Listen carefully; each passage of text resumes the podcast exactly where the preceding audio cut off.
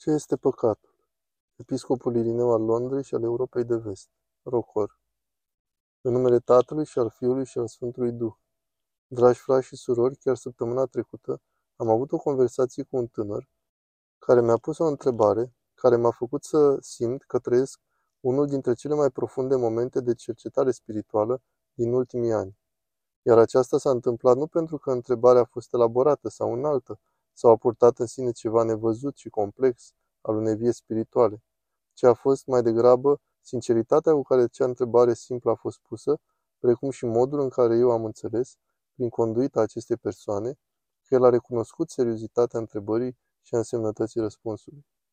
Întrebarea pe care mi-a pus-o a fost una simplă, din trei cuvinte. Ce este păcatul?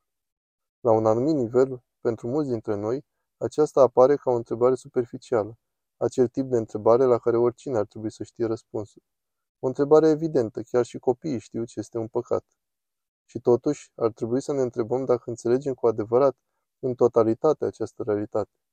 Dacă am fi înțeles, probabil că lumea ar arăta foarte diferit. Dat fiind că omul nu înțelege natura păcatului, de aceea atât de des se împiedică de el sau intră în el de bunăvoie. Și deși sunt atât de multe întrebări complicate de teologie sau eclesiologie, care sunt importante de pus de către cei care vor să crească în viața spirituală, nimeni dintre noi să nu creadă că întrebările cele mai fundamentale și de bază încetează să mai fie extrem de importante pentru noi. Ce este păcatul? Ce este? Dintr-un anumit punct de vedere este o întrebare ușor de răspuns. Păcatul înseamnă să faci ceva rău, să faci ceva care este împotriva voii lui Dumnezeu. Virtutea simbolizează sau cuprinde ceea ce este în acord cu voia lui Dumnezeu, ceea ce acesta binecuvântează și poruncește, iar păcatul este opusul, ceea ce se face în răzvrătire, împotriva indicațiilor lui Dumnezeu. Deși acest nivel al explicării lucrurilor este adevărat și foarte important pentru a ne modela comportamentul, cu toate acestea mai necesită răspuns la o întrebare cu care atât de mulți dintre membrii acestei generații necredincioase se frământă. O întrebare care face pe mulți din afara bisericii sau pe unii mai puțin credincioși din biserică să aibă frământări cu privire la înțelegerea lui Dumnezeu, dar și a propriilor vieți. Iar această întrebare se poate formula în felul următor. De ce Dumnezeu numește asta păcat și nu cealaltă? Este un ton aproape acuzator în unele din aceste întrebări ale lumii, ca și când l-ar acuza pe Dumnezeu că este arbitrar atunci când ia decizii, ca și cum Dumnezeu ar zice, aleg să iubesc asta și să urăsc aceea, să poruncesc să faceți asta, dar să cer să nu faceți cealaltă, să numesc asta virtute, iar pe celălalt păcat. Și de ce ar trebui noi să fim forțați să urmăm deciziile arbitrare ale lui Dumnezeu? Când auzi asemenea întrebări, poți spune că sunt mai degrabă acuzații, întotdeauna.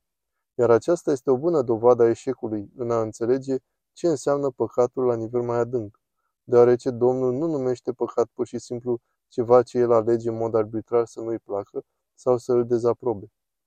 Domnul identifică ca și păcat acel ceva despre care el, în eterna sa înțelepciune și dragoste, știe că aduce suferință oamenilor.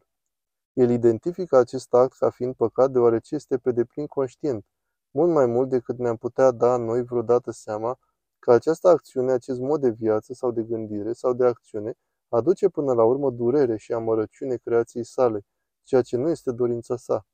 De asemenea, el identifică ca virtute, ca ceva bun, toate acele lucruri care, chiar deși sunt deasupra înțelegerii noastre, ne pot duce la bucurie. Acesta este motivul pentru care unele dintre virtuți sunt atât de dificil de atins în viața creștinului.